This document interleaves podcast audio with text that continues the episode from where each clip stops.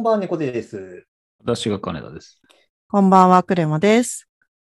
純喫茶エピソード、えーボリューム527お送りします。よろしくお願いします。お願いします。お願いします。えー今週、猫背の担当なんですが、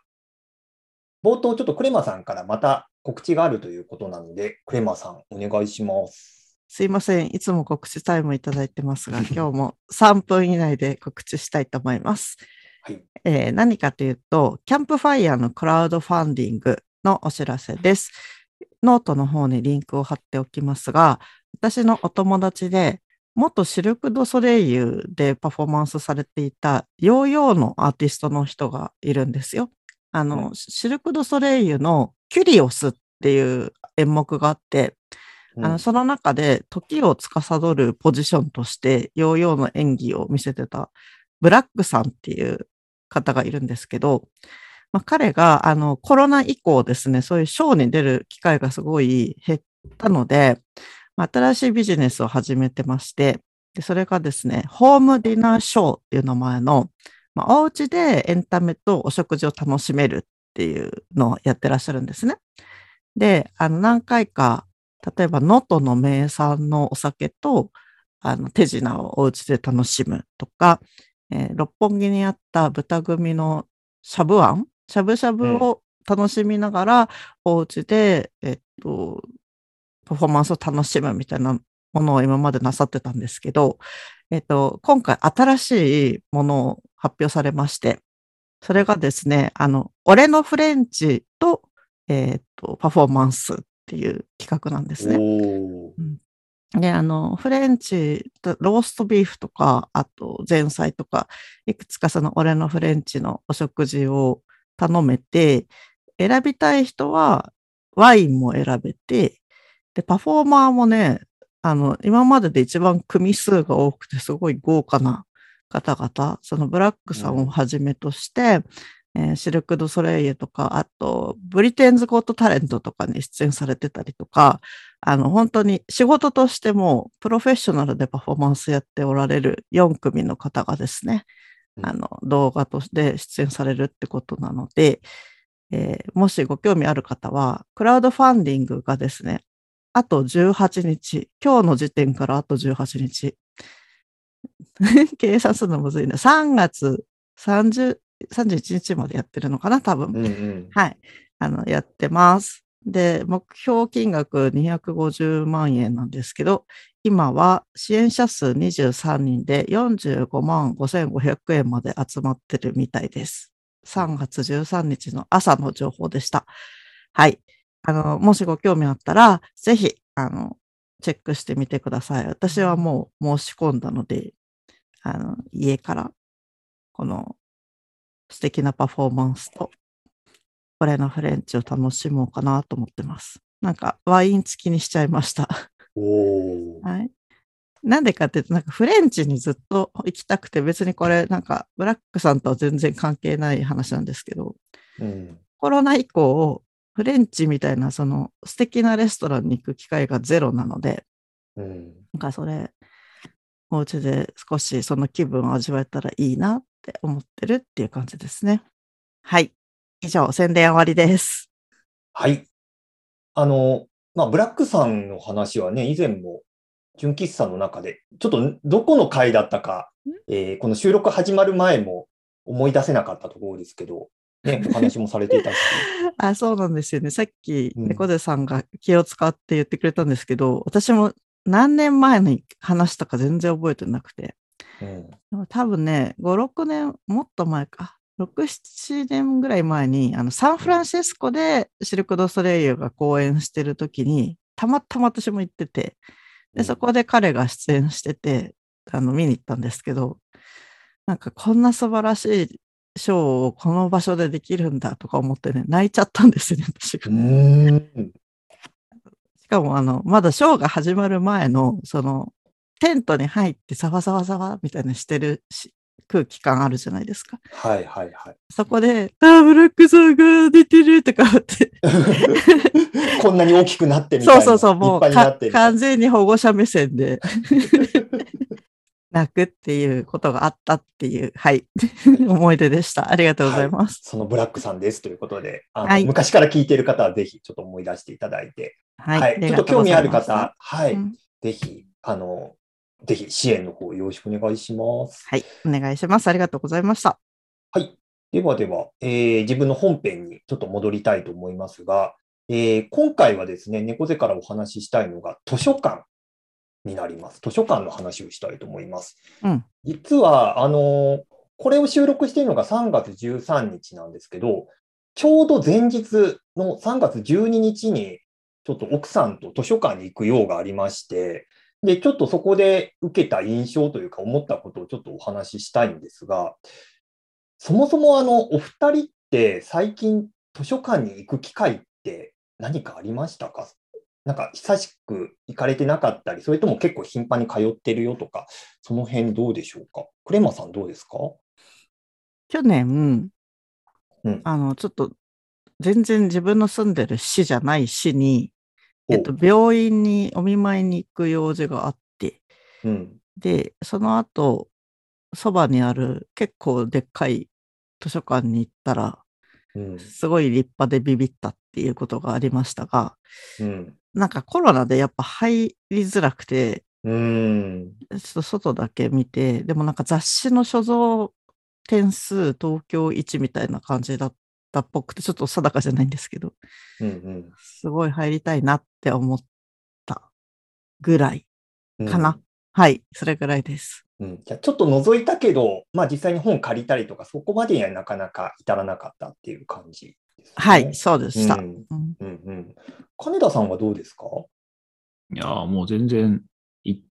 てないっていうか、近所に図書館がどこにあるのかすらああ。調べてないし、うん。行く機会もないはないですね。なんかたまに、あの、普通に街歩いてて、あこんなとこにあるのかって思うぐらいで、特に行く用事はないなっていう感じですか。うんうんうん。なるほど、なるほど。そうなんですよね。そう僕もなんか似たような感じで、あのーもうここ数年というか、ちゃんと本借りたのは、それこそもう十数年ぐらい借りてないなと思っていて、まあ、うちの近所に実は歩いて5分ぐらいのところに区立の図書館がありまして、で、ちょうど引っ越した時に、あ、こんなところに図書館あるんだって、まあ、ちょっと見つけて、まあ、せっかくだからと思って引っ越した記念で、この図書館のカードを作ったりはしたんですけど、本当にカード作ったっきりでもうそれっきり行ってなくて、カードの有効期限も切れててみたいな状態だったんですよ。だからそれこそ本格的に使ってたとなると、なんか学生時代になんか受験勉強したり、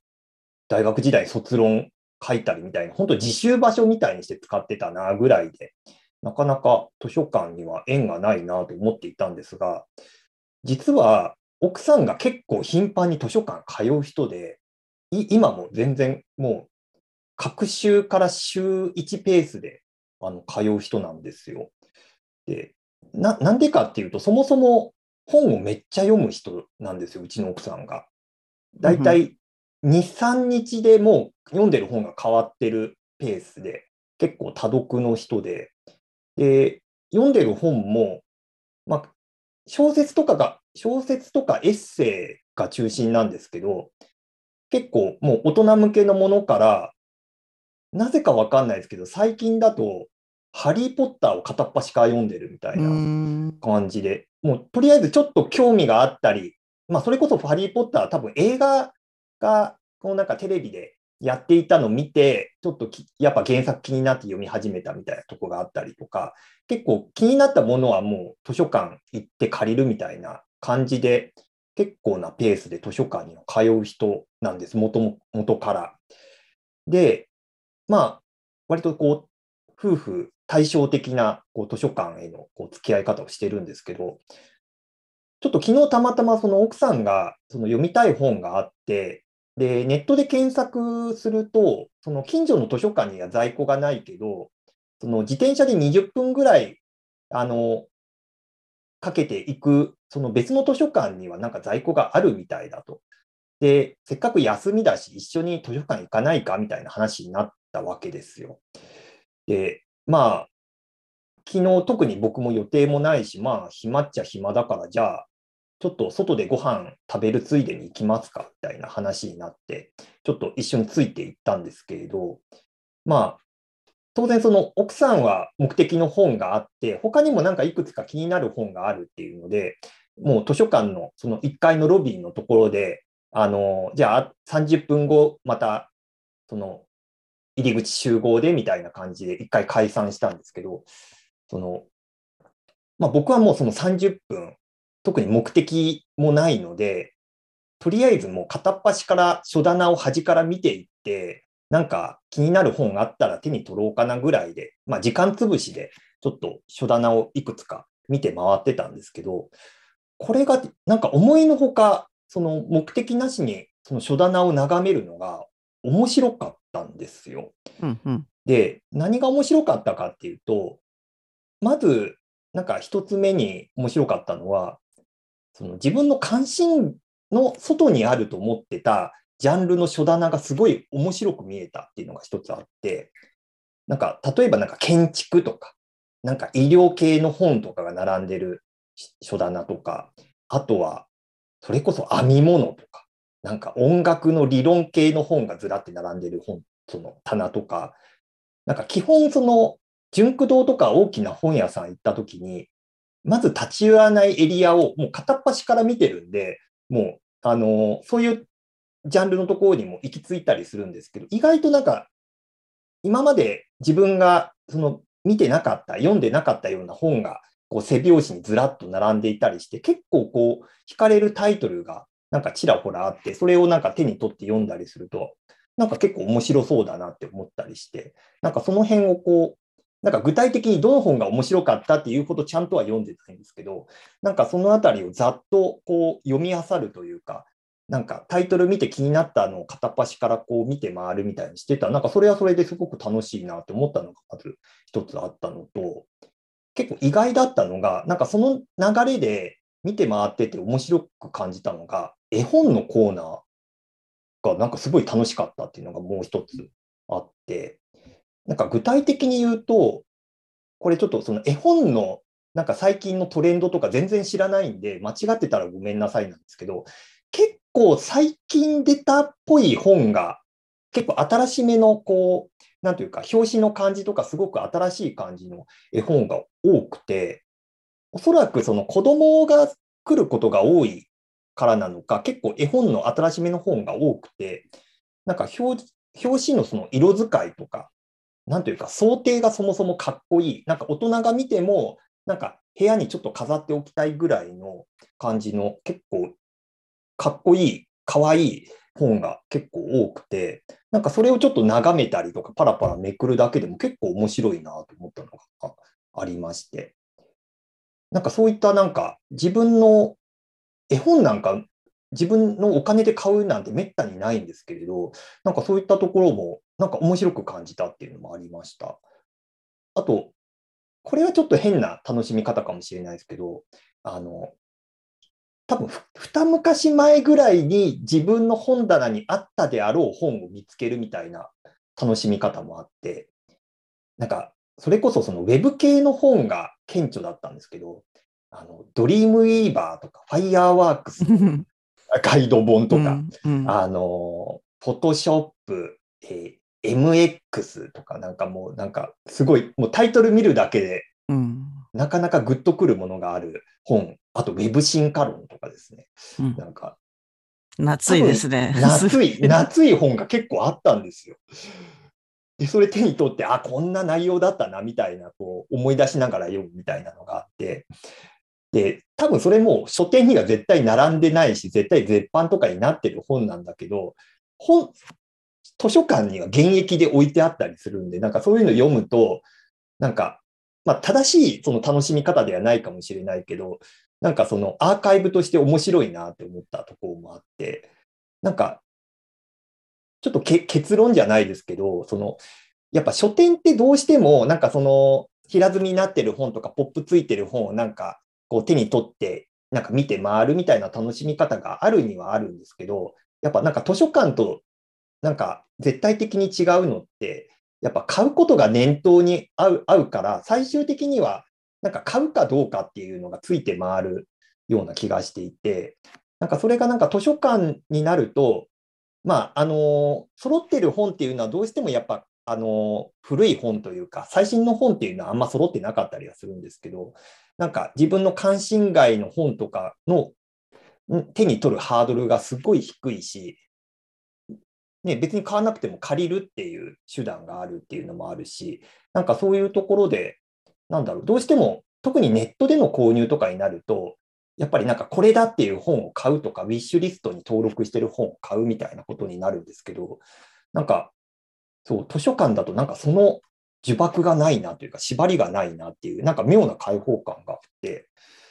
そう、なんか、そう、まあ、奥さんがそういう目的で行ってるかっていう、奥さん単純に本読んよく読むから、あの気になる本図書館に借りてるってだけだと思うんですけど、なんか、その、図書館に通う意味みたいなのがちょっと分かった気がしたなっていう、うん。まあ、たかだか30分なんですけど、なんか見て回ってすごく感じたところがあって、うん、なんかあの、私、仕事で今、電子書籍の会社で働いているのと、うんうんうんまあ、その前は、うん、EC とに分類していいかわかんないんですけど、まあ、インターネットで物を売買するプラットフォームで働いていて、うんでそれですごくいつも開発してる時に話題になるのが、うんあの、検索性の話と偶然との出会い、偶然で興味なかったものとの出会いみたいな。あ興味なかったっていうと語弊があるけど、興味があるだろうけど知らなかったものとの出会いか。みたいな感じを、そのサービス上でどう表現するかっていうのが、まあ、デザインの力ももちろんあるかもしれないけど、その、レコメンデーションシステムの開発だったりとか、限られた画面の面積の中でどう表現するかとか、まあいろいろあるじゃないですか。うんで、やっぱそれがどうしても叶わない。特にその偶然に自分が興味あったことに急に気づかされる出会いみたいなものを演出するのはリアルの図書館には結構叶わないなって思っていて。うんで、さっき猫背さんからも名前が出たけど、その、えっと、書店だと、今売らなくちゃいけない本っていうのがあって、あとベストセラーがあって平積みになってたりっていう、その本の押し出し方のアプローチが結構なんだろう、今買えるもの、今人気あるものによってるんだけど、図書館はアーカイブっていう側面も結構強いので、あの、もっと時間軸を遡って、あの、出会いが演出される面が強いと思うんですね。図書館も大きい図書館だと、その図書、あ、ごめんなさい。書店でも大きい書店だと、図書館に近いようなその過去を遡ってっていう機能があると思うんですが、うんあの、街の小さな本屋さんだと、もう本当に今、Now、人気みたいな感じになってくると思うんですよ。まあ、そこら辺のその本との出会うインターフェースとしての図書館みたいなところが結構面白く作用するんだろうなっていうのはすごい聞いてて理解、うん。理解できたっていうか思い出し直したし、うんなん。か本当はそういうことを電子書籍のサービスにも取り込めるような何かがあったらなんか違う違う、うん、出会い方を演出できるのかなって今聞いてて漠然と思いました。うん。まあ、なんか最近だとそのね、あの、なんなんだろう、Kindle Unlimited とか、ああいうこう、サブスクの、その、なんというか、ね、電子書籍のサービスとかもあったりはしますけど、やっぱりあれもね、その、どうしてもレコメンドに頼る部分とかがどうしてもあるから、やっぱ偶然の出会いみたいなところっていうのは、なかなか、ね、やっぱりこう、画面上で表現するっていうのは、まだまだハードルが高いというか難しい。なかなかそこで成功してるっていう話もね、聞かないから、やっぱそういうところは、ね、やっぱこう図書館って、そのね、アーカイブ性っていうところも含めて、ちょっとなんかバカにならないなというか、侮れないなっていうのはすごく感じましたね。なんか、そもそもで矛盾じゃないですけど、裏腹的な何かをサイト上でうん。抱え込むことになるじゃないですか。つまうんうんうんうんうんり、そのある属性の人がいます。その人に合ったサービスないしコンテンツを提供しようっていうそもそもの軸がある中で、うんでもそれを外したうん。おすすめっていうか、うんあの、本来その人が意図しないものをプッシュしなければいけないっていううん。感じ。お客、ユーザー側は自分の見たいものをプルしてるんだけど、うん。サービス側はそうじゃないものをプッシュしようとしてるってところで若干の矛盾を払ううんと思うんですよね。その中でいかにそのユーザー側がプルしてるものにが、なんだろう、100%合致はしないけど、いい感じにずらして、うん。どう持っていくかっていうところの多分せめぎ合いというか、うん。それがいわゆる単純に、えー全く外れた外れたところでおすすめとする場合もあれば、えっ、と、あなたが見てるそれを他の人はこれも見てますっていうふうにもし見せ方をするサイトもあるし、ううんん。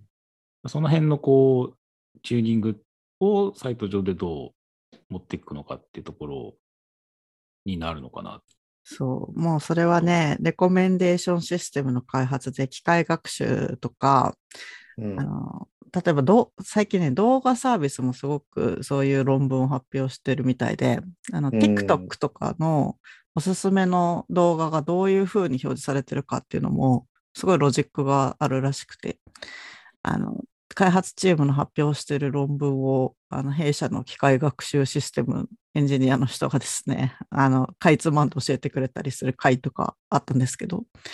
多分ここら辺の話をエンジニアさんを招いて話すとめちゃめちゃ深掘りできるなとは思った。図書館の場合は自分で歩いて、そこで自分に目がついたかどうかっていう、まあ、言ってしまえば完全ガチャじゃないですか。うんうん。うん。そうですね。だそこに面白みというか、うん。まず一回第一の関門があり、で、本自体の想定の良さが、邪形の良さがあって、で、中身実際パラパラめくって、あ、面白そうっていう、なんか3段階を踏むうんうん。ところまでが UX だと思うので、きっとうんその先には返さなきゃいけないっていうそのリスクはあると思うんですけど、借りた場うん。合に。うん。確かに。うん。そうそうそう。その辺のこう、うんと、まあ、ウェウェブの話になっちゃいますけど、ウェブとのその実際の実体験としての楽しみの違いというか、まあ、みんな違っていいと思うんですけど、うん目指す必要もないと思うんですけど、なんかその辺をまあ AI でどう、どうまあ、近づけるというか、一つの目標とするのかどうかっていうところは、まあ、そのエンジニアの人の、まあ、し指針によるのかなっていうのはなんか聞いて思いますけど。うん。あともう一個会があるとしたら、図書館には空間があるっていうことに対して、そのネット上の書店とは違う側面があるとしたら、VR であの図書館を作ることによって空間を与えて、偶然の出会いを表現することはしやすいかもしれなくて、なんか角川さんが、あの、所沢の方にすごい大きな施設を持ってられるられるじゃないですか。うん。で、あの中にあの、半分演出なんだけど、5、6回分吹き抜けで、あの、本棚になってる、あの、紅白の夜遊びの背景とかはいに使われた本棚があるんですけど、なんか、あれを VR 化して、あ、なんて言うんだろう、訪問できるようにしたプロジェクトが確かあったはずで、うん。その時は実用化してなかったから、なんか今猫背さんがは語ったような図書館体験は提供できてなかったと思うんですけど、なんかいずれそういうインターフェースを VR の中に置いて空間があって散策することで偶発的に出会うみたいなのはできそうだなって話しててまた思ったっていうことです。うんうんうん だなかなかね、ちょっとその、やっぱ空間があるっていうところが、やっぱ大きな違いでもあるし、まあそもそも図書館に行くっていう目的からして、そのネットの書店であったり、電子書籍読んだりっていうところで、その、まあ金田さんもお話しされた通り、そのスタートが違うっていうところもあるから、もう単純に比較はできないかもしれないけど、なんかヒントになりそうなところは、なんかいくつかありそうだなっていうのを、ちょっと僕も久々行ってみて感じて、ちょっとなんなら、もう、ちょっとまた来週行こうとか、ちょっと今日もこれ終わった後にちょっと行こうかなって思ってるぐらいなので、また、うん、なんかいいいいヒントなん、何のヒントになるか分かんないですけど、また気づいたことあったら、ちょっとここでちょっと共有できたらいいなと思ってますんで、はい、ちょっと時間、だいぶ長くなってしまったんですが、ちょっとこの辺で締めさせてもらえればと思います。それでは、はい、皆さんありがとうございました。それでは皆さん、おやすみなさい。おやすみなさい。おやすみなさい。